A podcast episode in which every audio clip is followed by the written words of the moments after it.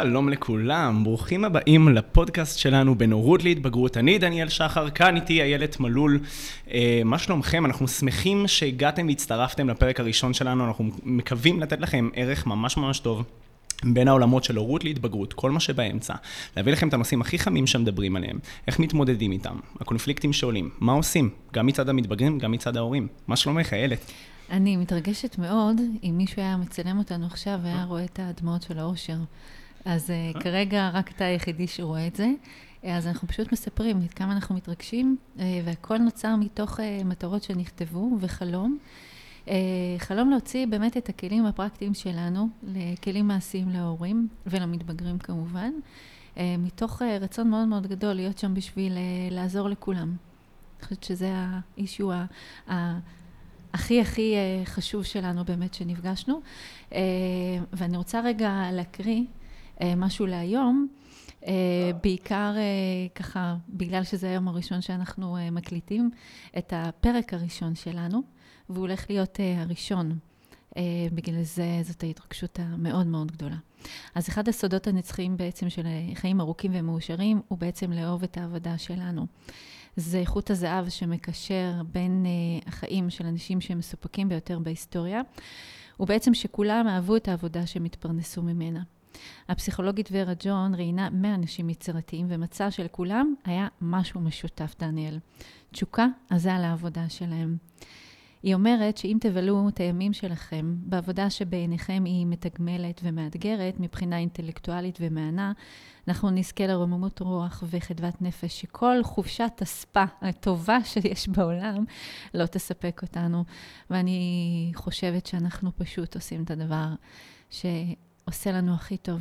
תכף אתה תספר על שלך, אחר כך אני אספר על שלי, ואנחנו uh, פשוט uh, זכינו, זכינו לעשות את מה שאנחנו אוהבים. אז בא לך להיות הראשון? אני ממש ממש אשמח. קדימה. בוודאי, בכיף, בכיף. טוב, אז אה, שלום לך ושלום לכולם, אני דניאל שחר. אני בן 28, אני נשוי לאשתי אלן ואבא לתינוק היפיוף שלי, בן ארבעה חודשים, ששמו קאי. אני גר בחריש עם אשתי, ואני רוצה לשתף אתכם קצת בסיפור שלי. להביא לכם את התובנות אה, שלקחתי במהלך הדרך באמת מכל הסיפור שלי, שהוא מטלטל מאוד, הוא היה קשוח, אבל מרגש גם, ויצק אותי לכדי מה שאני היום, והוביל אותי בעצם לעבוד במה שאני, אה, במה שאני עושה היום. ואנחנו נדבר על זה ואני אשתף אתכם. אז אה, אני רוצה לקחת אתכם איתי לאיזשהו בוקר בעיר אחד בכיתה ב'. אמ, כל הילדים רצים בהפסקה, משחקים ימינה, שמאלה, קדימה, אחורה, רצים, עושים כיף, ואני, אתם יודעים, אני אמור אה, ליהנות יחד איתם, אבל במקום זאת קורה משהו ש... אני לא יכול להסביר אותו, אני מתחיל לעשות תנופות עם הראש, אני לא יכול לשלוט בהם, אני מתחיל להזיז את הראש שלי, ממש, כאילו, דמיינו שאתם משקשקים את הראש ואתם מרגישים שהמוח נחבט בגולגולת וזה כאבי תופת. ו... אני ילד בכיתה ב', אני מתחיל להיכנס ללחץ ואני מתחיל לבכות, אני בהיסטריה, ואני זוכר שהמורה שלי מגיעה והיא מרימה אותי בזרועותיה, והיא שואלת אותי, דניאל, מה קרה? אני אומר לה, אני לא יודע, אבל אני לא יכול להפסיק, תוך כדי שאני ממשיך את הענפות ראש האלו, אני נכנס עוד יותר ללחץ, והיא מיד מתקשרת להורים שלי לבוא לאסוף אותי. דניאל טוען שהוא לא יכול לעצור תנועות שהוא עושה. ההורים שלי מיד מגיעים ולוקחים אותי לרופא משפחה, רופא המשפחה אה, מסתכל עליי ואומר להם, יש לו משהו שנקרא טיקים, תנועות, תגובות בלתי רצוניות, זה יעבור לו. זה שם תנועות שהוא לא יכול לשלוט עליהן, זה יכול להתבטא בקולות, בתנועה, אבל הוא לא יכול לשלוט והוא לא יכול לעצור את זה. הוא אמר להם שזה יעבור עם הזמן, כי זה קורה לאחוז מסוים מהילדים באוכלוסייה, וההורים שלי אמרו, בסדר גמור, אוקיי, הם סמכו על הרופא. רק שבמהלך אה, שנתיים, לא רק שהטיקים לא אה, עוברים או חולפים, הם רק הולכים ומצטברים ומחמירים, ופתאום מתחילים לי טיקים של אה, משיכות באף כאלו, או כחכוכים בגרון, ומצמוצי עיניים. ואז הם לקחו אותי כל פעם לרופא שמטפל באותה, באותו תחום, לקחו אותי לרופא עיניים שקבע שהכל על הנייר בסדר, יש לדניאל טיקים, זה יעבור לו. לקחו אותי לרופא אף אוזן גרון, שגם הוא אמר שעל הנייר הכל בסדר, יש לו טיקים, זה יעבור לו. אבל למה זה לא עובר? למה במשך שנתיים הדבר הזה פשוט לא עובר? ובכיתה ד', אימא שלי החליטה שהיא לוקחת את המושכות לידיים, והיא מבררת מי מתעסק, מי מטפל בדבר הזה שנקרא טיקים. Uh, מהר מאוד מצאנו את עצמנו בקליניקה ישנה במרכז העיר בירושלים, שם גדלתי. Uh, אנחנו יושבים מול פסיכיאטר כמה אירוני, שמו דניאל. הוא מנהל איתי שיחה של שעה, שואל אותי שאלות וכותב, שאלות וכותב. ובתום השיחה, הוא מסתכל עליי, הוא מסתכל על ההורים שלי שיושבים מצדדיי, והוא מעביר להם את הבשורה. אבי, מגי, לבן שלכם יש תסמונת טורט. תסמונת? הם מגמגמים, הם לא חושב שהם אפילו שמעו את המילה טורט שבאה אחר כך, כאילו המילה תסמונת הבהילה אותם כל כך, שהם לא ידעו איך להגיב לדבר הזה. והם התחילו ממש להמטיר עליו גשם של שאלות, אני לא יכול להגיד לכם את כולם, אבל המרכזית שבהן הייתה, האם זה הולך להפריע לו בחיי היומיום שלו. פסיכיאטר כלשהו יכל לענות להם, היה... רק הזמן יגיד. עכשיו, אני רוצה לשתף אתכם בהבדל, תסמונת טורט היא לא סתם טיקים. אה, יש הפרעות טיקים שבאות וחולפות, אבל תסמונת טורט היא משהו כרוני. הוא נשאר, רוב הפעמים הוא נשאר כל החיים, והשוני מתבטא בכך שגם הטיקים הם אה, בעוצמה קצת יותר גבוהה, הם גם קורים לרוב יותר פעמים, אה, בתדירות גבוהה יותר, והם נמשכים, כמו שאמרתי, לאורך זמן. ומה שקורה בעצם בתסמונת טורט זה שאצלי במוח, בעצבים, זה, זה בעצם תסמונת תאורטי הפרעה נוירולוגית, אז אצלי יש הפרשת יתר של ההורמון דופמין, שאחראי בין השאר על תנועתיות. המוח שלכם יודע, אה, יודע מתי להפסיק להפריש דופמין. המוח שלי, לעומת זאת, ממשיך להפריש דופמין כל הזמן, על אף שיש לו כמות מספקת. זה יוצר בגוף שלי תנועתיות יתר, ואז הגוף שלי חייב לחלץ את זה איכשהו, אז הוא מוציא את זה בצורה כזאת של פולסים, של, של תגובות בלתי רצוניות. זה יכול להיות קפיצות בקול או תנועות בגוף, אבל אה, אני לא יכול לשלוט בדבר הזה, אני לא יכול לעצור את זה. תדמיינו שאם אתם מנסים לעצור, זה כמו שיש לכם גירוד, ואתם כזה מתאפקים שלא, ש, ש, שלא לגרד, אבל אתם מתאפקים ומתאפקים ומתאפקים, ואז זה פשוט מתפוצץ לכם ואתם יוצאים בהתקף גירוד בלתי נשלט. אז ממש ככה, לפעמים פשוט לשחרר את התיק, לתת לו חופש, להוציא אותו, כמו לתת את הגירוד הקטן הזה, זה מה שנותן איזשהו סיפוק חושי כזה, שמרגיע לי את התיקים. אמ, טוב, אז אני, אני ילד בכיתה, אני ילד בכיתה ד', ו...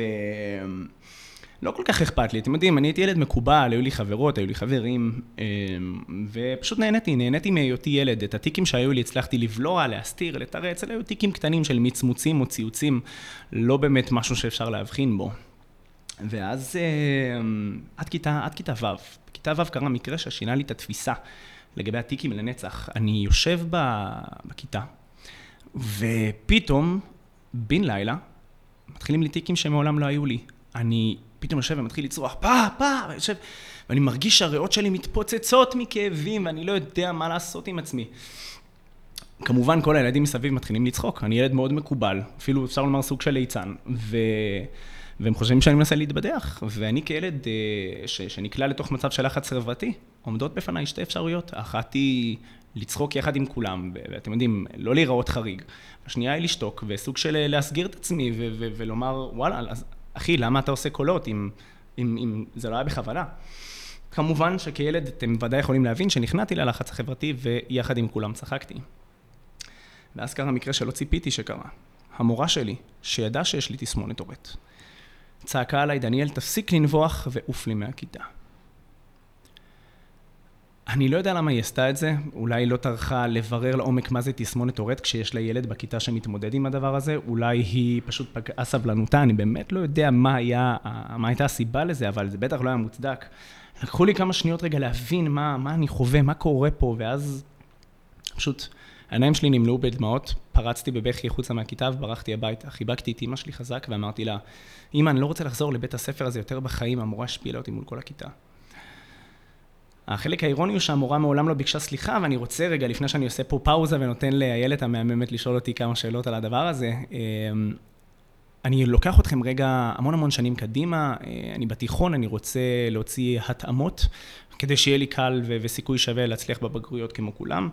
אז הלכתי לאבחון פסיכודידקטי שבעצם בודק את מיומנויות הלמידה שלי בהתחשב ברקע פסיכולוגי. אני יושב מול המאבחנת, והיא... נותנת לי את אה, תרגילים בעברית, העברית שלי מדהימה, תרגילים באנגלית, האנגלית שהיא פנומנלית, כמעט שפת אם, ואז היא מגיעה למתמטיקה. ואז אה, כל פעם שהיא נותנת לי תרגיל במתמטיקה שבחור בגילי אמור לדעת לפתור, אני מתחיל להיכנס ללחץ, אני מתחיל לרעוד, הגוף שלי נכנס לאי שקט, אני מגמגם אפילו, אני מתחיל להזיע, חם לי, לא טוב לי, לא טוב לי. ואז היא עוצרת אותי רגע, והיא שואלת אותי, תגיד, דניאל, האם אי פעם קרתה לך איזושהי חוויה לא נעימה שקשורה למספרים? וכל מה שעלה לי בראש באותו רגע היה פשוט המילה שיט. כי באותו שיעור בכיתה ו', שיעור מתמטיקה, כשהמורה עשתה את מה שהיא עשתה, היא גרמה לי לנזק. היום, עד היום, כשאני מנסה להתמודד עם, עם כן. מתמטיקה, אני לא מתמודד עם מתמטיקה, אני מתמודד עם אותה מורה. המוח שלי חוזר כל פעם אחורה לאותה מורה בכיתה ו', שעשתה לי את מה שעשתה לי. ובאמת זה מתחבר לי, כי כשהייתי לומד אה, למבחנים ולבגרויות במתמטיקה, הייתי שוכח הכל נורא מהר. גם כשהייתי מנסה ללמוד את לוח הכפל, הייתי שוכח אותו אחרי זמן נורא נורא קצר. אמ, היה שם איזשהו בלק כזה. ממש. איזשהו קיר כזה שנסגר. כן. אמ, אני יושבת מהצד ומקשיבה לך, ואני מנסה לתאר לעצמי את התמונה הזאת של היותך יושב בכיתה ומשמיע את הקול הלא רצוני הזה שיוצא ממך. אני חושבת כילד, מה עובר לך בראש? אמ, תכף אני אשאל גם עוד שאלה ככה בתור אה, מנתחת התנהגות מהמקום של הצוות החינוכי, אבל אה, קודם כל אני חושבת עליך, תלמיד בכיתה ו' יושב, ופתאום יש איזשהו קול, ואתה לא מבין מאיפה זה הגיע, והתחושה הזאת של חוסר שליטה, שמשהו יוצא ממך מבלי שהיית מוכן לו קודם, כמו כן. שהיום אתה כבר כן. מודע לזה שהטיק מגיע, אז אתה לא ידעת. נכון. איזה תחושה יש שם? וואו, טוב, הנה הטיקים, רק מדברים על החברים שלי וישר הם יוצאים. מצוין, זה ב live. כן, יאללה, הם, הם ברוכים ו- ו- ומוזמנים. אז uh, כילד בכיתה ו' שרגיל לעשות תיקים של ציוצים, משיכות באף ומצמוצים, זה פתאום נורא נורא זר ומנוכר לך, שאתה מתחיל לצרוח, כאילו, מאיפה זה בא לי? אתה, אתה בעצמך לא מבין, זה לא שנכנסתי, את יודעת, לוויקיפדיה וביררתי מה זה תסמונת טורט, התעלמתי מזה, רציתי להיות כמו כולם, ופתאום, בוקר אחד, אתה מתחיל לצרוח, ואז המחשבה שלך בראש, כאילו, מה לא בסדר איתי למען השם? כאילו, מה, מה קורה לי? מה עובר עליי? ואתה... נכנס לסוג של הלם כזה, שאתה לא יודע איך להגיב, ואז פתאום המורה מפילה עליך את הפצצה הזאת, הדמות שאתה הכי רצית להישען עליה. אנחנו מסתכלים על המורים שלנו כילדים, באמת, אני עובד היום עם מתבגרים, ואני רואה איך כחונך שלהם, הם מסתכלים עליהם, הם לומדים, הם לוקחים מהעצות שלי, אני דמות להערצה בשבילם, אני נותן להם השראה. modeling לגמרי, וה modeling הזה היה חסר לי, כי אני מסתכל עליה, וכאילו, למה? למה עשית לי את זה? לא, אני בעצמי לא יודע מה קורה איתי, למה עשית לי את זה? וזה היה משהו, זו הייתה חוויה, חוויה מאוד מאוד מאוד קשה. כן. אני, אני כל כך יכולה להתחבר, אחר כך אנחנו, ככה כל אחד יספר את המקום שלו, מה הביא אותו להיות היום האיש mm-hmm. שמוביל אה, ילדים, צוותים והורים, אה, אבל באמת התחושה הזו של חוסר שליטה, שזה לוקח אותי למקום מאוד מאוד קשה. גם כהיותי ילדה ומתבגרת, וגם אתה, יש פה איזשהו קו מאוד מאוד משיק בינך לביני, שזה יפה. אה, לגלות אותו. אני רוצה רגע לשאול עוד איזושהי שאלה. בטח. אתה אמרת שהמורה שלך ידעה. היא ידעה מה, מהתסמונת הזאת. אה, אני מניחה שאולי היא לא ידעה את זה עד הסוף, היא לא הבינה את זה ממש. כן. האם אתה יודע היום, אה, בדיעבד, אם הצוות קיבל איזושהי הדרכה, מה זה תסמונת טורט? האם מישהו עשה לך איזושהי הנגשה? אה, בכיתה. זאת אומרת, אה, שהמורה באה ואמרה לך, דניאל, אם אתה מרגיש שיש איזשהו משהו שמשתלט עליך, ואתה צריך רגע לצאת החוצה, או אם יש משהו שאתה מזהה שמלחיץ אותך, אה, ואז בעקבותיו יש באמת התפרצות של הטיקים האלו, אם אתה צריך את העזרה שלי, או את היכולת שנייה לקבל איזושהי תמיכה, זה היה שם? זה, לצע, לצערי, זה לא היה שם, הלוואי וזה היה שם. Mm-hmm. אני חושב שאם באמת, אני חושב שזה באמת מתחיל בעניין של מודעות ושל ידע. אני חושב שכמורה, שיש לה בכיתה, ילד שמתמודד עם תסמונת מסוימת, במיוחד שהיא לא הכי נפוצה בעולם, אז... אה, לקרוא על זה קצת, ושנייה רגע להבין מה, מה זה ההתמודדות הזו, מה זה אומר. כן לקרוא שיכולים להתחיל טיקים מאוד מאוד אקסטרימיים בן לילה. כן להבין שיש פה איזה משהו שיכול פשוט להתפתח יש מאין. אמ, ו, ו, ובאמת, אם, לי, אם הייתה לי את הרוח הגבית הזאת, אז, אז היה עושה את זה הרבה יותר קל, כי את יודעת, הייתי יכול לדעת ש, ש, שיש לי, ש, שאני יכול לבטא את הטיקים שלי, זאת אומרת, אני לא חייב להחביא אותם, להסתיר אותם, לתרץ אותם, יש לי מישהו שאומר לי, אם אתה צריך, צא החוצה, תתרענן, תנשום, תאכל, תשתה, תחזור. אה, ולצערי זה היה חסר לי מאוד ביסודי, ואני חושב שגם כשאנחנו ילדים קטנים, אז אנחנו סופגים כל כך הרבה. אתה יודע, כשאנחנו, ככל שאנחנו הולכים ומתבגרים, אנחנו מתחילים לגבש את האני העצמי שלנו, אבל כשאנחנו ילדים קטנים עדיין, ממש כאילו, שאנחנו רק, נכ... עוד לא, רק נכנסתי, התחלתי להיכנס לגיל ההתבגרות, אז היום הוא מתחיל בגיל 10, אז הוא היה מתחיל ל-12-13, אבל...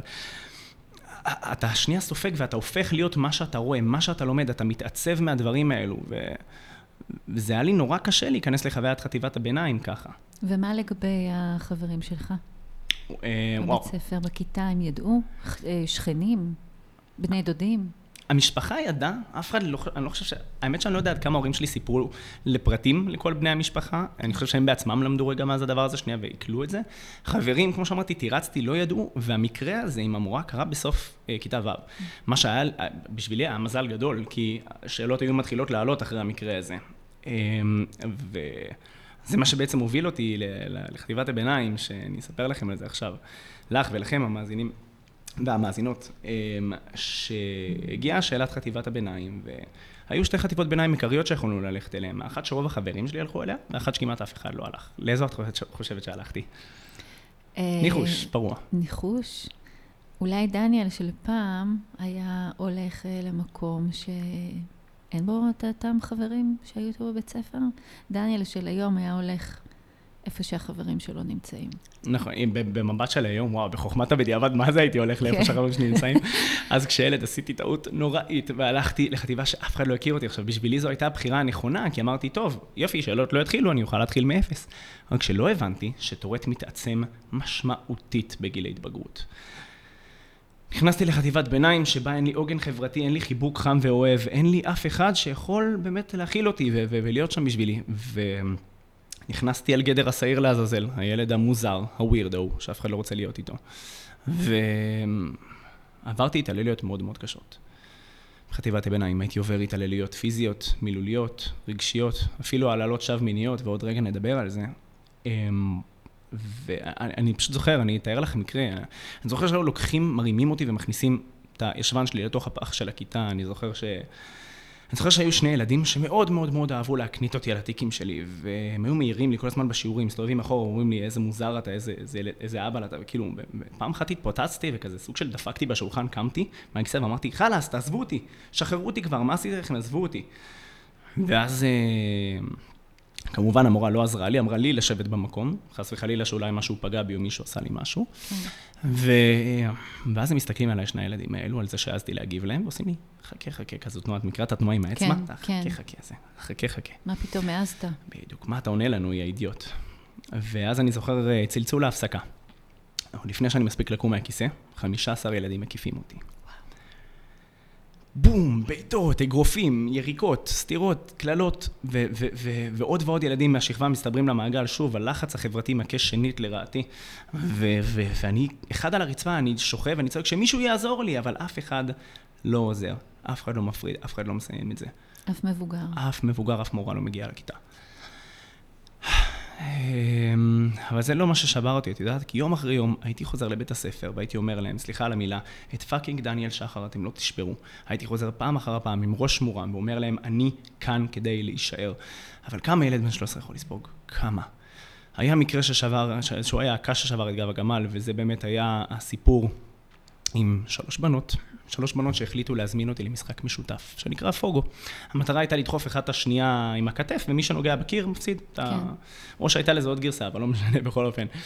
אה, יש שתי גרסאות שהיינו משחקים את זה, אבל כמובן שאפתי על ההזדמנות, אמרתי להם, יאללה, יאללה, אני, אני אשמח, בטח.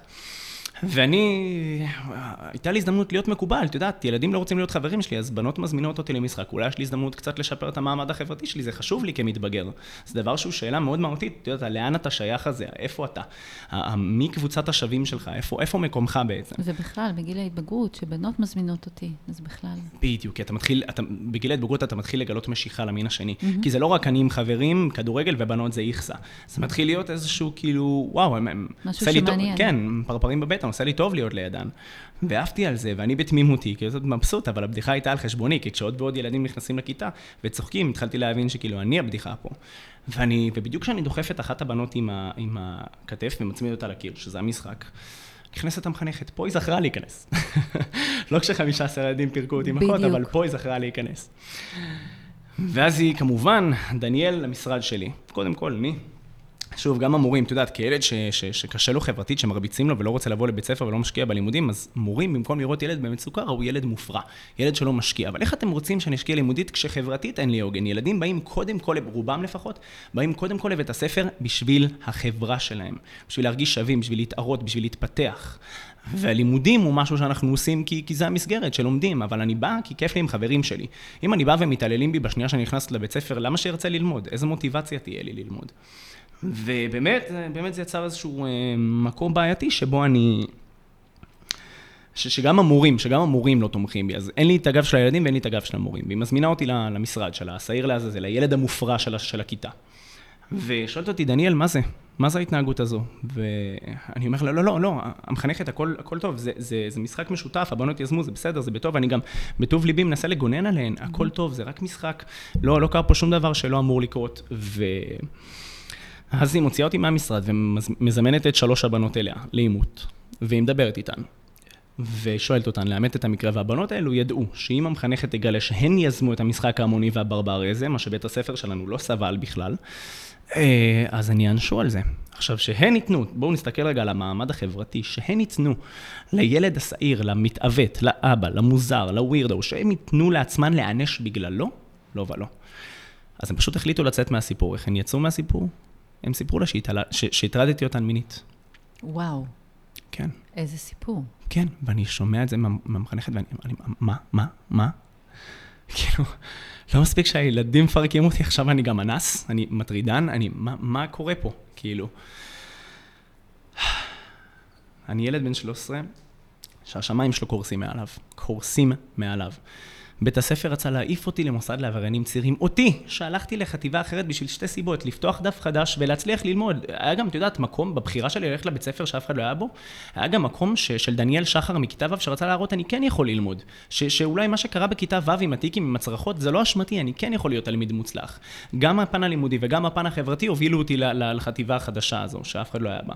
ו, ו, ואותי, למוסד לעבריינים צעירים, באמת, ההורים של אותן בנות רצו לתבוע אותנו על סך 100 אלף ש"ח, לגרום לי להרגיש כל טיפת סבל שכביכול גרמתי לבנות שלהם, ולא עשיתי שום דבר מעולם. והן עמדו מאחורי העלילה הזאת. כן, כי זה התגלגל כל כך מהר ככדור שלג, ש- שהן לא ידעו איך עוצרים את הדבר הזה. אז הם פשוט נתנו לזה להתגלגל, אתה יודע, הם גם בנות בנות 13, הם לא עכשיו ייכנסו, יצללו לעומק הסיפור, ויהפכו להיות האבירות האצילות, מה שהן היו צריכות לעשות אגב, אבל הן לא עשו. לחלוטין. הן היו עסוקות בשלהן. ווואו, אני... אני זוכר שאני בורח הביתה באותו יום, מה זה בורח? מעיפים אותי, אבל אני בורח על טיל. אמ, ואני זוכר את אבא שלי מתקשר אליי, ואבא שלי הוא לא בן אדם אלים, אבל, אבל זה פשוט בא לו כל כך בשוק. אני זוכר שהוא מתקשר, והוא צועק עליי, תגיד לי, אתה מטומטם? אתה אידיוט? איך אתה עושה את זה? אתה רוצה להרוס לעצמך את החיים? וכאב לו, שמעתי עליו, באמת לא כעסתי עליו, כאב לי עליו. שמעתי על הקול שלו שהוא שבור. תדמייני לך שפשוט מתקשרים ואומרים לה, מי מכם המאזינים, אתם הורים לילדים, אני מניח, אם אתם שומעים את, באמת את הפודקאסט שלנו ואתם מתעניינים בתוכן שלנו, ודמיינו שמתקשרים אליכם ואומרים לכם שהילד או הילדה שלכם עשו אקט מיני בילד אחר, זה פשוט, זה פצצה שנופלת עליכם כרעם ביום בהיר, אתם לא יודעים מה עושים עם הדבר הזה, איך אוכלים את זה בכלל. ואני זוכר שאני בוכה ואני מתחנן, אבא, אבא, לא עשיתי שום דבר, לא עשיתי כלום, בבקשה, לא עשיתי כלום.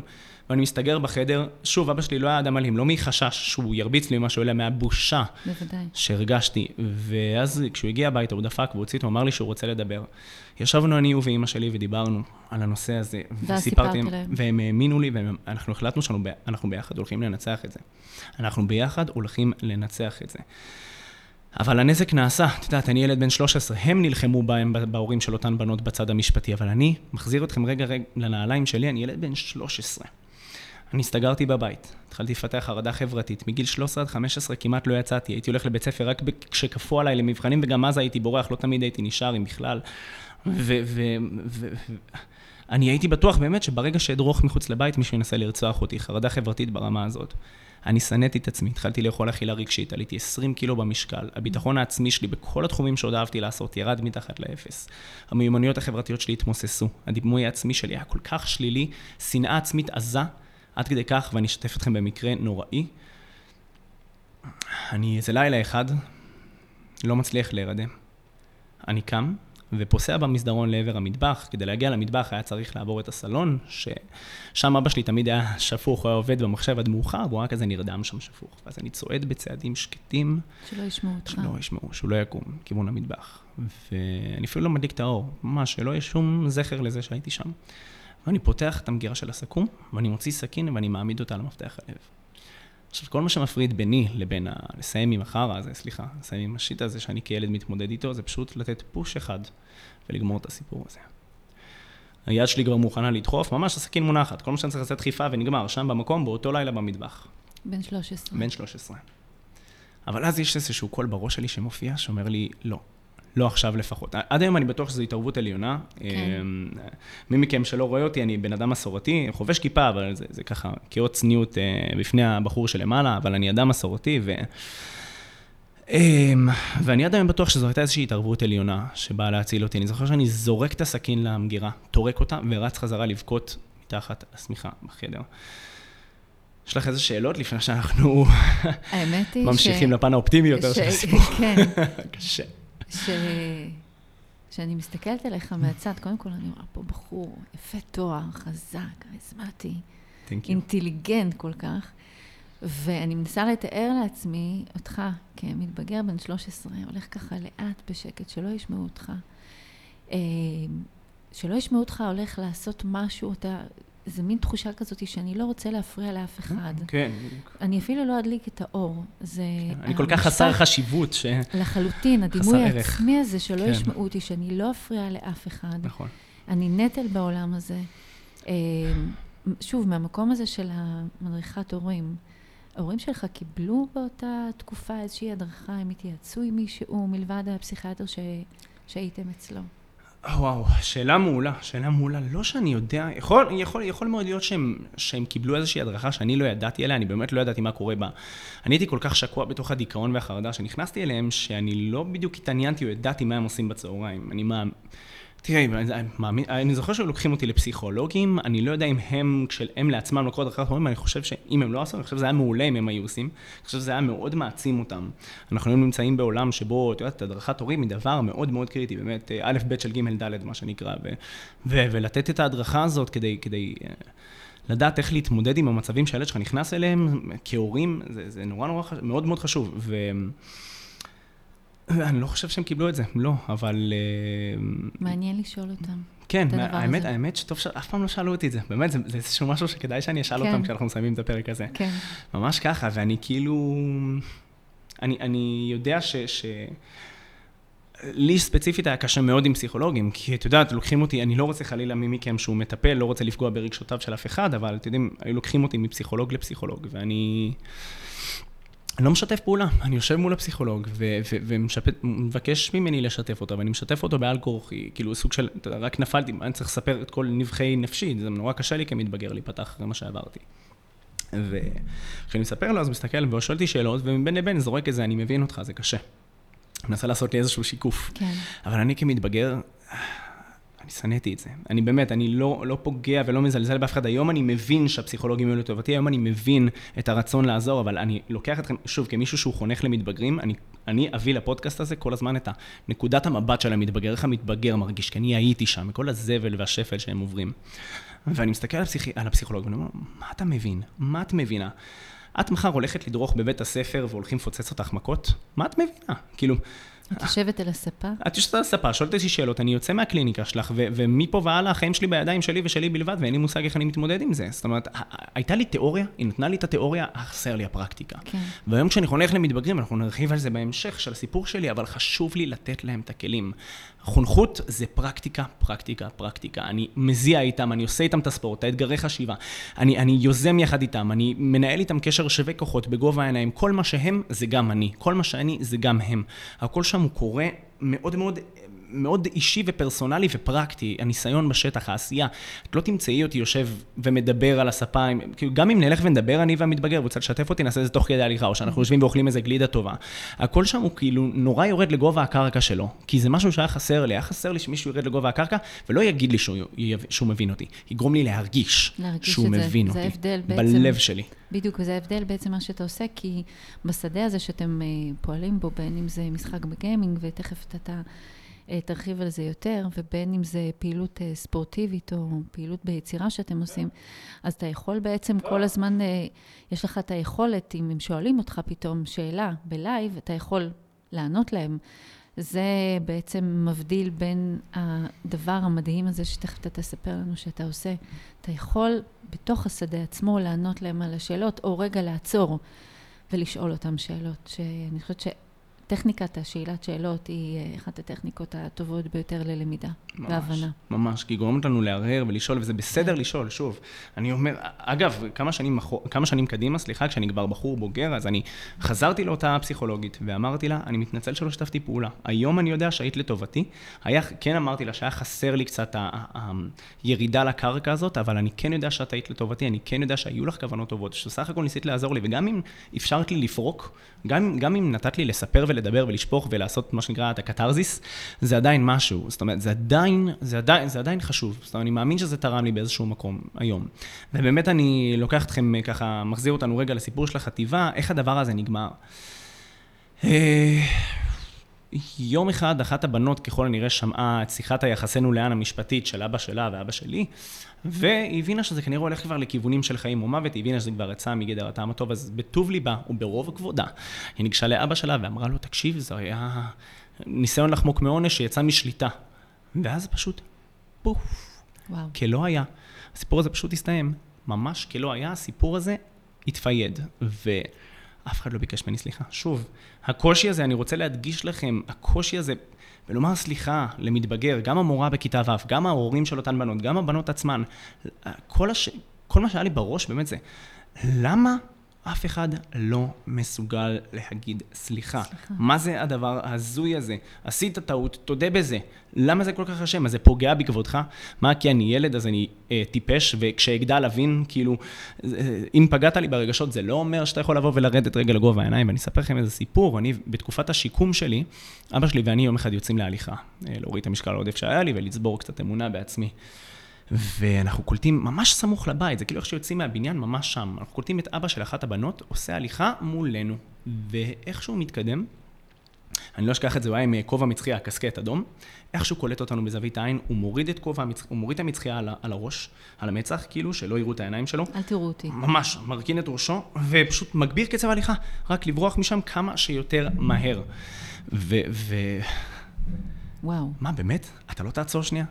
אתה, סליחה. אתה, לא, אתה לא תעצור שנייה, תתכופף ותגיד, חמוד שלי, אני מצטער, אתה, יכול, אתה בגיל של אבא שלי, בן אדם. אני מצטער על מה שעשיתי לך. אני לא ידעתי שזה באמת מה שהיה, אני לא ידעתי שלא עשית את זה. סליחה, סליחה, סליחה, אני מקווה שתוכל למצוא מקום בלב שלך, לסלוח לי ותמשיך ללכת. מה ביקשתי? ממש ככה. מה זה היה עולה לך? כמה תחושה טובה, דמייני לך, כמה תחושה טובה כמתבגר. זה היה עושה לי בלב לדעת ש... ש... לסגור, לסגור כן, לסגור את סיפור. המעגל הזה, ש... שמישהו בא ו... כאילו, מה?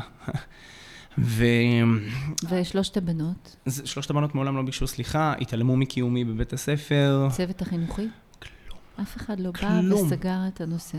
יכול להיות שאמרו לאותן בנות, אף אחד לא באמת ניגש לזה, ואת חושבת שאני אחרי הסיפור שעברתי, היה לי כוח ללכת להילחם ולהגיד לה- למורה, המורה, הן לא באות להתנצל, זה הדבר האחרון שהיה בראש מעייניי. רציתי רק לדעת איך אני, איך אני מוציא משהו מהחיים שלי עכשיו, כי, כי אני, מה שנקרא, בקאנטים, כן. בקרשים. ו... אז בתקופה שהסתגרתי בבית, ממש אה, כל החברים מהיסודי, שאז הלכו לחטיבה הראשונה, שלשם הייתי צריך ללכת, חוכמת הבדיעבד, אז ניסו להזמין אותי לצאת החוצה וסיננתי את כולם. אפשר להבין, יש לי חרדה חברתית. הם, אני לא מאשים אותם, הם לא ידעו מה אני עובר בחטיבה השנייה, הם לא ידעו ש... אני לא בטוח שהם ידעו, הם לא ידעו שיש לי תסמונת טורט, את יודעת, כל זה כאילו, לא יצא לי לספר להם מאז שעברתי לחטיבה כן. ההיא. ו... אז סיננתי אותם פעם אחר פעם אחר פעם. סיננתי אותם ולא יצאתי איתם החוצה, הם הפסיקו להתקשר, אתה לא רוצה לצאת, אחי, אין בעיה, נזמין מישהו אחר שיצא איתנו. ופה הסיפור שלי מתחיל להיות אופטימי, כי יש איזה, אחד מהחברים האלו של היסודי, חבר, האמת, חבר היחיד שהיה לי, הוא פשוט אה, החליט שלא לוותר עליי.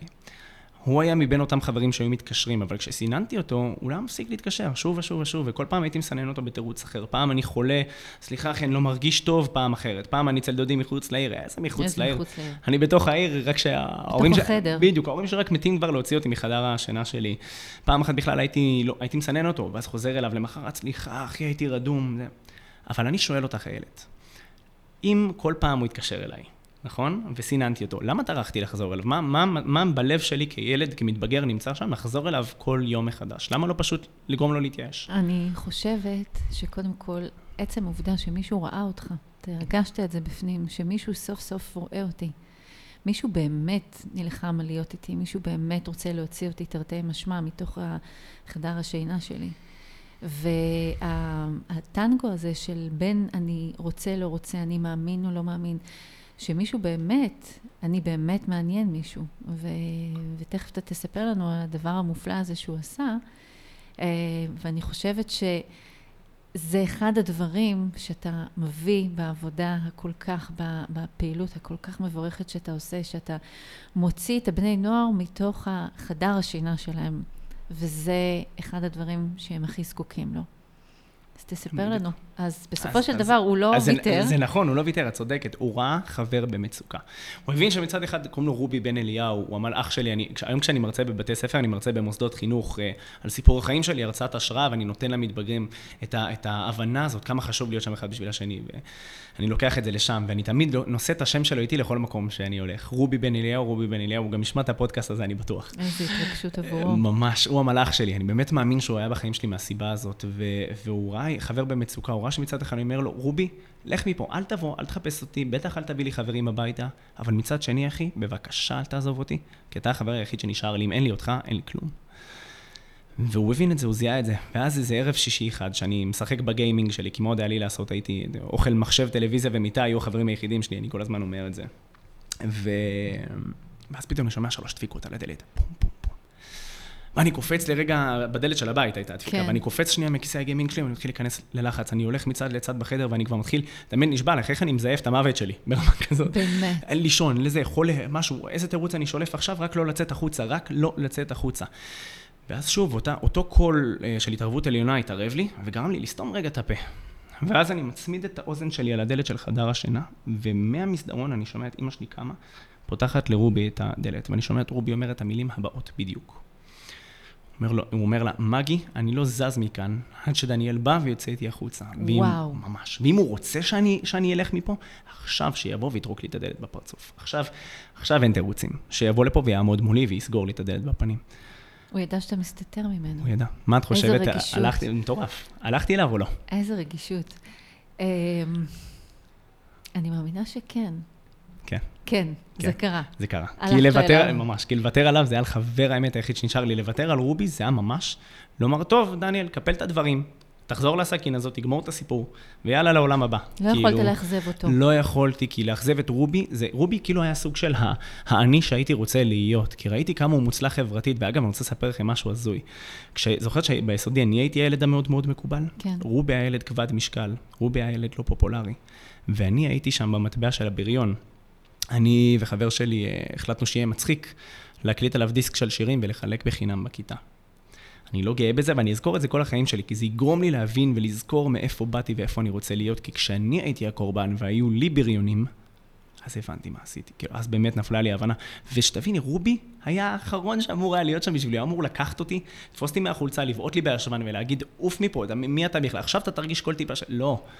אבל הוא האמין בהזדמנות שנייה. הוא לימד אותי להאמין בסליחה הזאת שכל כך הייתה חסרה לי, והוא הוציא אותי, הוא נלחם עליי. הוא. גם זיהה את עצמו אצלך, בעצם. אני, אני, את יודעת מה? אני מאמין שכן, זו נקודת כן. מבט יפה. כן. להיכנס רגע לראש של רובי ולהבין שבאמת הוא ראה שם, הוא, הוא, הוא ראה את הילד הזה שפעם היה למטה ועכשיו הוא למעלה, והוא רצה, הוא, הוא בחר לעזור לי במקום להוריד אותי, שזו גדולה, ואין את הרגישות, אין את ה... אני חייב להגיד, כמי שעובד עם המתבגרים, זו אינטליגנציה שבגיל 13-14 היא מאוד מאוד חשובה, והיא חסרה להמון מתבגרים. זאת אומרת, מאוד.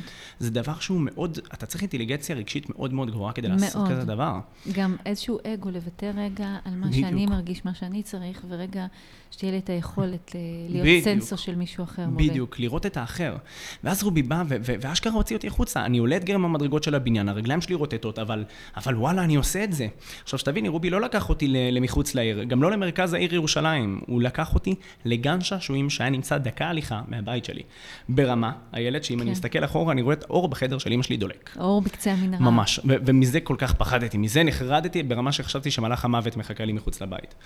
ואז אני מגיע לגן שעשועים הזה, ואני רואה מלא ילדים יושבים, חלקם הילדים שהכרתי מהיסודי, חלק מהחטיבה, האיש, החברים שלי הכירו כשהלכו אליה, והם יושבים על ספסלים, על נדנדות, על סלעים, ואז כזה פתאום חבורה של ילדים מתחילה להתקרב אליי.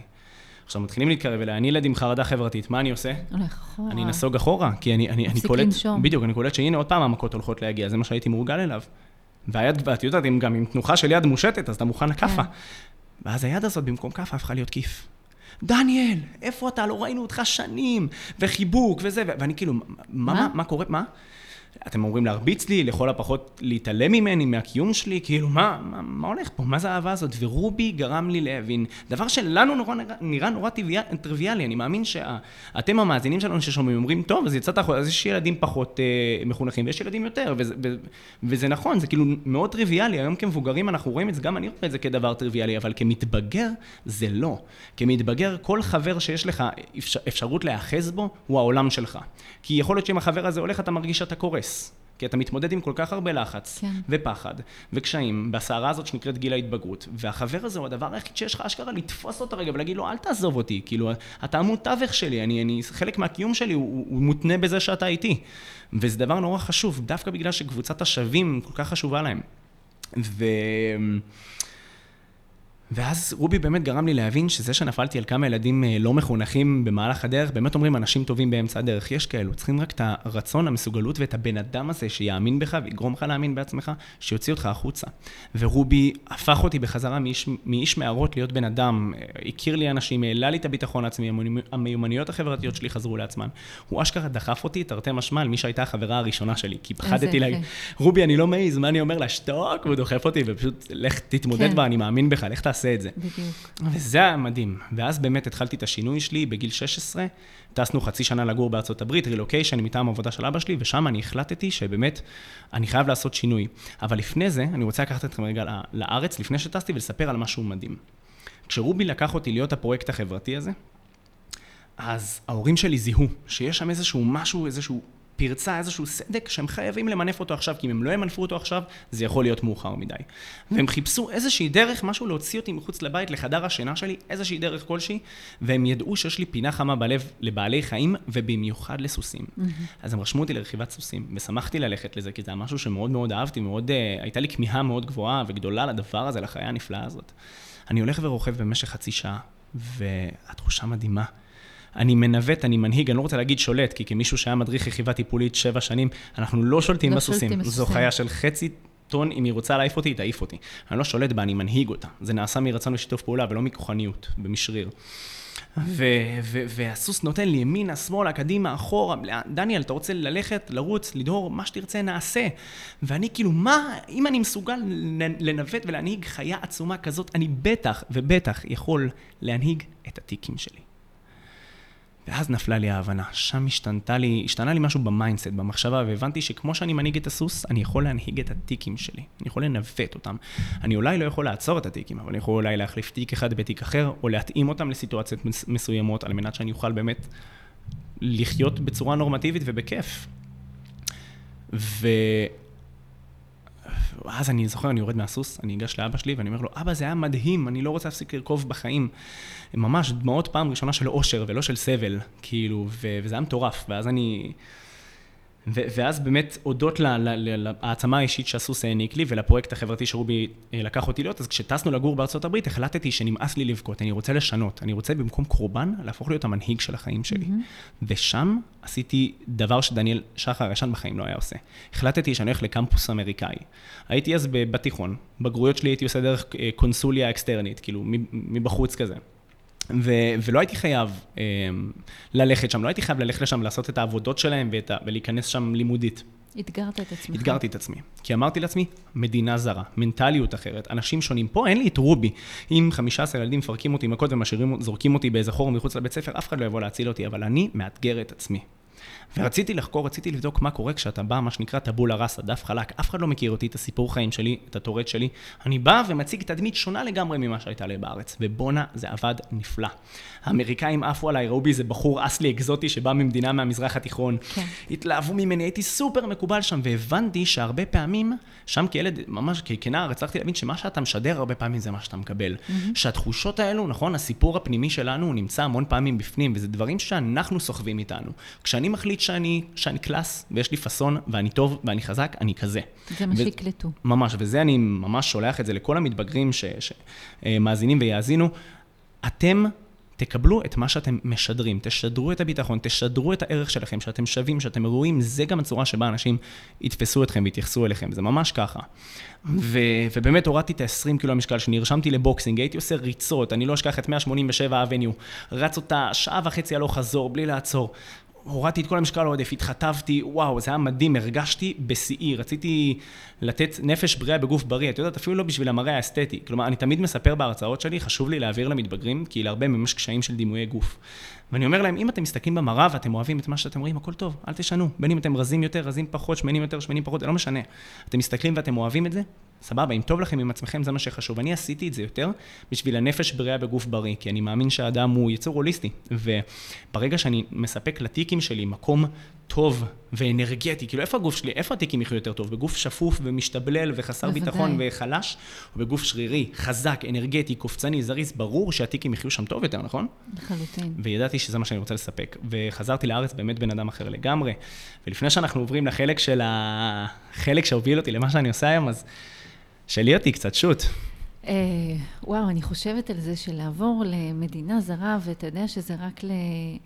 אה, באמת לחצי שנה, ופתאום אתה אומר לעצמך בעצם, כל הכלים שיש לי, ואת רובי, אה, שהוא בעצם מטאפורה נקרא לזה, ליכולת שלי באמת לקבל את כל הכלים האלו, ואני מגיע למשהו אחר, למשהו שהוא, שהוא זר, ואני לוקחת על עצמי גם את העניין הזה של השאלה במשקל, להשיל במשקל שלי, ככה, שאומר גם לרוץ וגם להתאמן, כמו שאמרת. אה, צריך המון המון כוחות, המון כוחות, אה, ועם כל מה שאתה סיפרת, אני חושבת לעצמי כל הזמן, מאיפה הכוחות, איך אתה לא ויתרת, אתה אמרת שהיה בך באמת את הקול הפנימי הזה שלך, אבל משהו בך אמר לא לוותר, לא לוותר, ומעניין אותי לדעת איזה משפטים באותם זמנים היית שומע מההורים שלך. אם יש משפטים של דניאל, אל תוותר, אנחנו מאמינים בך, או אה, דניאל, אם אתה מרגיש שיש שם איזשהו תיק אה, שעומד להגיע, תשים אה, מפית, או תסובב, או, או תצא מהכיתה. מה היה שם הכיוון? זה מעניין אותי מה המקום הזה של ההורים. זה מהמם, ממש יש לך שאלות מעולות. ממש, רואים שאת מדריכת הורים, נתחתי התנגדות, רואים, מרגישים את זה, ממש, יש לך שאלות בול און פוינט. אז באמת היו, היו המון משפטים כאלו שגרמו לי להבין ש, שאני יכול לשחרר את התיקים שלי, זו שאלה של איך, הכל טוב, אבל אני חייב לומר לך משפט אחד שחקוק לי בראש, שאמא שלי תמיד הייתה אומרת לי אותו, כאילו זה היה המשפט. אם את שואלת אותי איזה משפט אתה זוכר מההורים שלך, משפט מעצים, אז אמא שלי הייתה אומרת לי, דניאל, אתה כמו כולם, אתה לא גנבת, לא פשעת. לא רצחת, לא עשית שום דבר שאסור לך לעשות, אתה מי שאתה. כל אחד מתמודד עם תיק, עם, עם, עם, עם, עם, עם, עם איזשהו מנסה עליו, ממש תיק, עם, עם תטא, עם תף הפעם. כן. אבל, אז גם אני מתמודד עם התיקים שלי. ו, ובאמת... אמ, אני זוכר גם שהרבה פעמים שהייתי נכנס לאיזשהו דיכאון, אני יודע שאולי זו לא הגישה הכי רווחת היום להעצמת ילד, אבל אמא שלי הייתה מכניסה אותי לפרופורציה בדרך מאוד חדה, ממש חדה כתער אפילו. היא הייתה אומרת לי, הייתה אומרת לי, דניאל, אתה מספר על כמה שקשה לך, אבל אם עכשיו נמצא לידך בחור שמתמודד עם סרטן על כיסא גלגלים, כאילו הייתה מתארת לי את המקרה הכי קיצוני שיש, והייתה מכניסה אותי לפרופורציות, ואז הייתה שואלת אותי, מי, מי לדעתך מתקשה יותר? והייתי אומר, הוא, כאילו, ואז הייתי אומר לעצמי, בואנה, ברוך השם שכאילו אני סבבה סך הכל, כאילו אני לא מתמודד עם מחלה מסכנת חיים, אני, אני, אני כאן, פרופורציה, כנס, כאילו זה היה הדרך שלה להכניס אותי, לשלוח אותי, לזרוק אותי רגע למקום הזה של ה-Worst case scenario, ולהגיד, בוא תסתכל עכשיו ותגיד לי איך המצב שלך. Mm-hmm. וזה ממש היה עוזר לי להיכנס לפרופורציה, זה ממש היה מחזיר אותי, כאילו, אה, אוקיי, אז אני בסדר סך הכל. יכול אה, להיות, אה, יכול להיות שזה גם משהו שהיא הייתה אומרת לעצמה. הייתה נכון. מסתכלת על מישהו והייתה אומרת, אוקיי, אבל הילד שלי הוא בריא, הוא שלם. אז אני חושבת שאולי זה איזושהי מנטרה, זה מעניין. כן, יכול להיות שזה מה שהיא הייתה מספרת לעצמה בראש, של כאילו, כן. שהיא הייתה מרגיעה את עצמה בזה שלילד שלה יש סך הכל טורט, כאילו, או שיש לזה גם את הקשיים של זה. אבל חשוב להיכנס לפרופורציות, כי לפעמים אנחנו גם, במיוחד כמתבגרים, יש לנו נטייה לחוות דברים בעוצמות מאוד גבוהות, אנחנו כמתבגרים, כמבוגרים הרבה יותר מבוסתים. אבל כמתבגרים אנחנו נשלחים לתוך הטורנדו הזה שמעיף נכון. אותנו לכל הכיוונים, ואנחנו לוקחים דברים לפעמים לא, לא בצורה פרופורציונלית. אני לא אומר שמה שמתבגרים מרגישים זה שטויות ושולי, ממש לא. זה השאלות הכי מהותיות בחיים שלהם, מי כמוני יודע, כמי שעובד איתם, זה הדבר הכי חשוב בשבילם בעולם. כל שאלה היא כל כך קריטית עבורם. אה, אבל באמת להכניס אותם בפרופורציות ולהגיד, סך הכל אחי, נראה לי שאתה במצב סבבה, כאילו, תראה, אתה טוב לך בחיים, אתה מאושר, יש לך את החברים שלך, את הגיימינג שלך, את הדברים שאתה אוהב לעשות, אתה בסדר, כי אתה כן. באמת בסדר, כאילו. אני חושבת שלנרמל את הדבר הזה, ועכשיו שאנחנו מדברים, אני חושבת שיהיה מאוד מעניין אה, להזמין את ההורים שלך לפה. וואי, האמת שנכון, אנחנו צריכים כן, לעשות את זה. כן. אני, אני, אני בטוח שהם ישמחו לבוא. מעניין. אני, אני, אני אדבר איתם על זה. יהיה לי הרבה מה לשאול אותם. מה, מהמם, בדוק. כן. מושלם. טוב, אז אני מחזיר, אני מחזיר אותנו עכשיו, עכשיו באמת, באמת, לאיך הגעתי לעשות את מה שאני עושה. אז ככה, אז אני בעיקרון, אה, אז הסתיימה שאלת התיכון ואני צריך להתגייס לצבא. חכמים ממני, שזה הפסיכולוגית שלי, ההורים שלי וקצין בריאות הנפש, קבעו שהמסגרת הצבאית לא בהכרח התפקיד, המסגרת הלחוצה והתובענית הזו יכולה להזיק לי יותר מאשר להועיל. אז הם אה, באו לשאול, אז כאילו מה, עדיף שהוא לא יהיה שם? מסתבר שלא. אבל אני כן רציתי להרגיש חלק שווה בחברה. ולכן הלכתי לעשות שירות לאומי. עשיתי אותו בבית חולים הדסה הר צופים בירושלים, ששם אה, שירתתי במחלקת ילדים. היה שם, היה לנו מין בית ספר ניסויי קטן חמוד כזה, והתפקיד שלי היה באמת להיות חונך, ללוות את הילדים המאושפזים שם. שיעורי בית, מטלות, לשחק איתם, לשמח אותם. חלק מהם, את יודעת, אה, הכרתי אותם, ויום למחרת פשוט פינו אותם עם תכריך עליהם. זה היה נוראי, זה היה מאוד קשה. אני מזכיר לך, אני בן איזה מה, 19? זה דבר נורא קשה להתמודד עם הדבר הזה, ו... ו- אבל התפקיד, מסגרת התפקיד הייתה מדהימה, ואני זוכר שנכנסתי, היה לנו איזה ילד אחד שהיה כמו מלך המחלקה כזה, כולם רצו להיות איתו שם. ואיך שאני נכנס אליו לחדר, הוא פשוט לא מוכן שאף אחד אחר יעבוד איתו, חוץ מדניאל שחר. אז לו, תגיד לי, למה? כאילו, אה, תכלס, אנחנו לא מצליחים אפילו לנהל שיחה שלמה בלי שאני נובח לך או ממצמץ ומאבד את הריכוז ואתה צריך לחזור על הדברים שלך, למה דווקא איתי הכי נוח לך לדבר? עניינת אותו.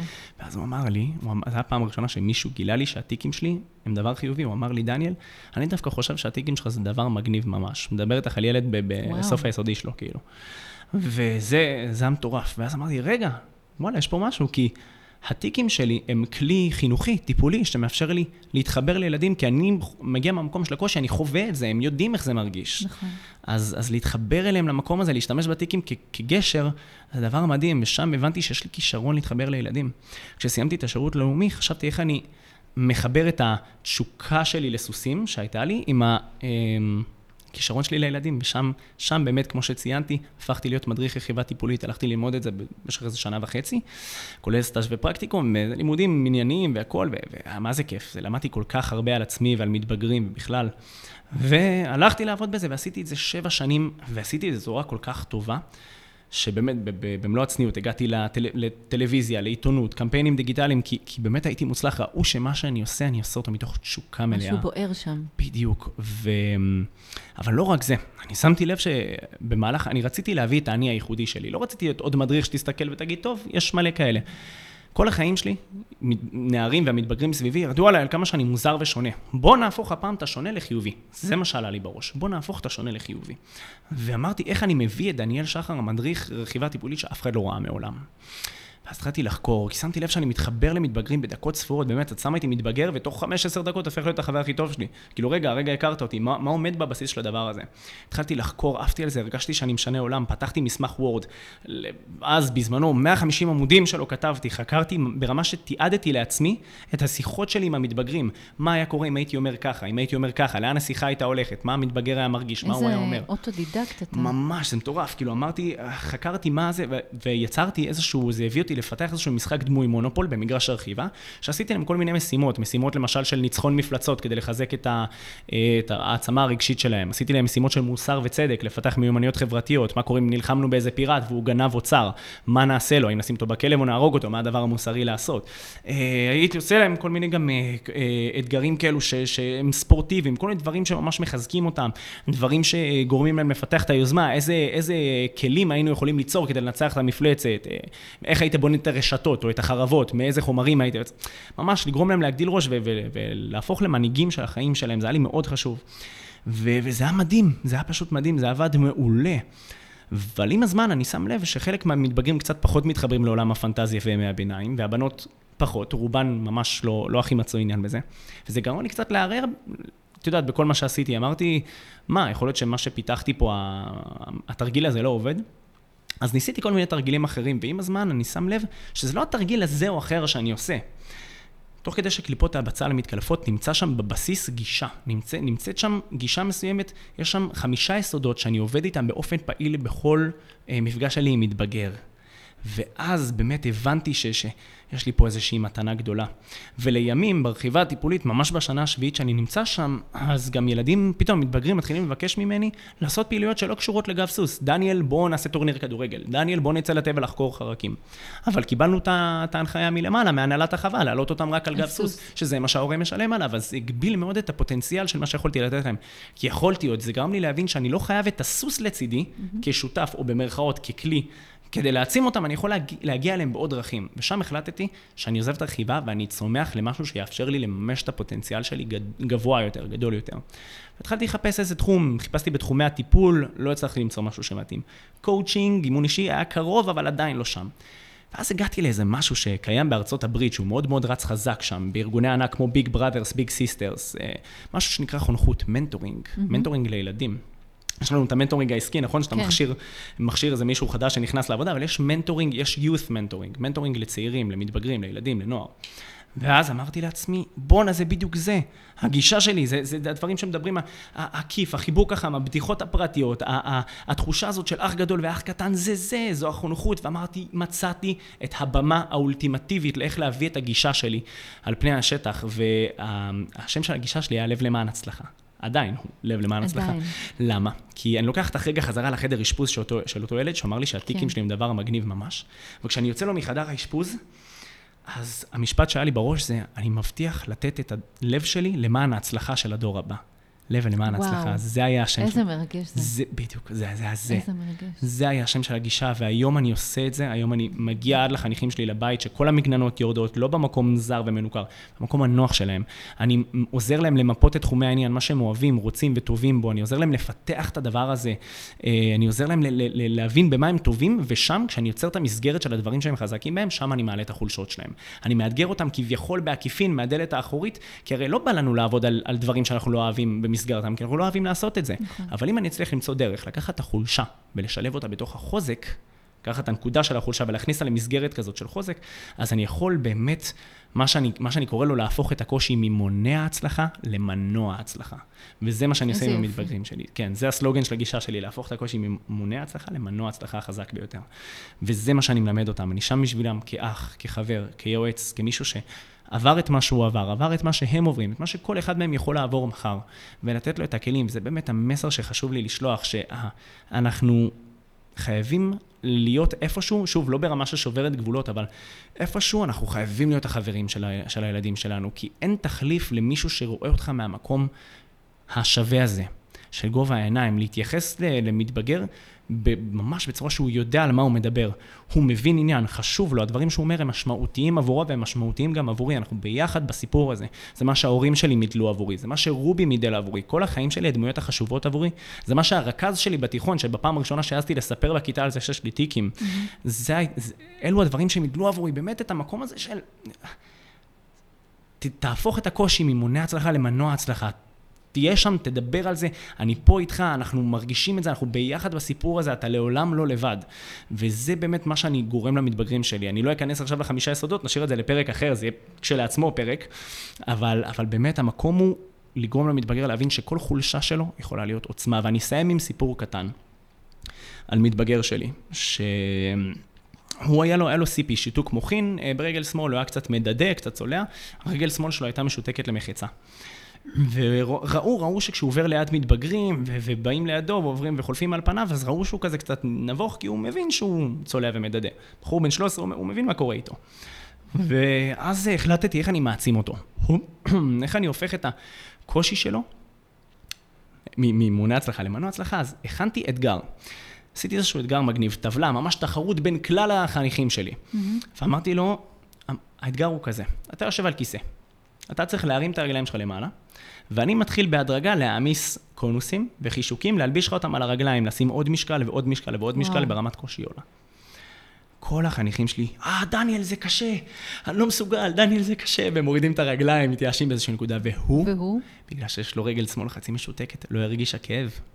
הוא יושב שם כמו קינג, יציב כסלע. וואו. הרגליים שלו מושטות עד שהוא לא אומר, דניאל, אני מחליט מתי עוצרים, לא עוצרים, יכולנו לשבת שם יממה גם. הוא עלה למקום ראשון בטבלה, הוא ניצח את כל החניכים. הרמתי לו על זה וסיפרתי את זה לכל החניכים שלי, שהוא הצליח לנצח את כולם. מצאתי, את מבינה מה עשיתי? לקחתי את החולשה במרכאות שלו, בדיוק, והכנסתי אותה לתוך מסגרת שבה הוא יכול להיות המוצלח ביותר. ושם כמו שלי גרמו להבין שהתיק שלי דבר חיובי, הוא למד שחצי שיתוק ברגל שמאל, זה דבר חיובי לאללה. איזה מרגש זה. בדיוק. איזה זה, מרגש זה. זה הסיפור שאיתו הייתי רוצה לחתום את החלק שלי פה. איזה דבר, איזה דבר ממש. אני רוצה רגע להגיד, מבקשת רגע להגיד משהו, שוב, מהמקום הזה של, אה, של הדרכת הורים והניתוח התנהגות. אחד ה, אה, אחת הסיבות שהורים אה, אולי יכולים לחשוב למה לי אה, בעצם להכניס חונך כמוך עם פעילות כל כך מבורכת אליי הביתה, מה אני לא יכול כהורה לעשות את הדבר הזה, מה אני לא יכול לשבת ולשחק בגיימינג עם הילד שלי, או לקחת את הילדה שלי לאיזה טיול שופינג לחו"ל, ושם אנחנו נפתח דברים. אמ, אז הרבה פעמים אנחנו אה, כהורים, אני אומרת את זה עכשיו כאימא, אני אומרת את זה הרבה פעמים לשלושת הבנות שלי, כ... כאשת מקצוע אני לא יכולה להיות בבית שלי, מעורבות שם אה, הרבה מחשבות, מעורבים אה, גם אה, אה, רגשות, אה, והרבה פעמים אנחנו צריכים מישהו חיצוני. שיבוא ויעשה את הדבר הזה, ואני בטוחה שהפעילות הזאת, בין אם היא מתקיימת בבית, פיזית, ובין אם היא מתקיימת ב, אה, מחוץ לבית, אני בטוחה שיש לזה אדוות שהן לא נשארות רק אצל המתבגר, אלא הן מגיעות גם אל תוך כן. המשפחה כולה. אה, זה כמו שהורים מגיעים אליי בעקבות ילד אחד מסוים, ואז אני אומרת להם, אתם תכף תראו איך זה מגיע לכלל המשפחה, ואני חושבת שיש בזה משהו... מאוד מאוד יפה. הערך הזה שאתה מביא, זה לא רק השעה הזאת שאתה עובד עם המתבגר, אלא המתבגר מביא את זה לתוך הבית, וזה משהו מדהים.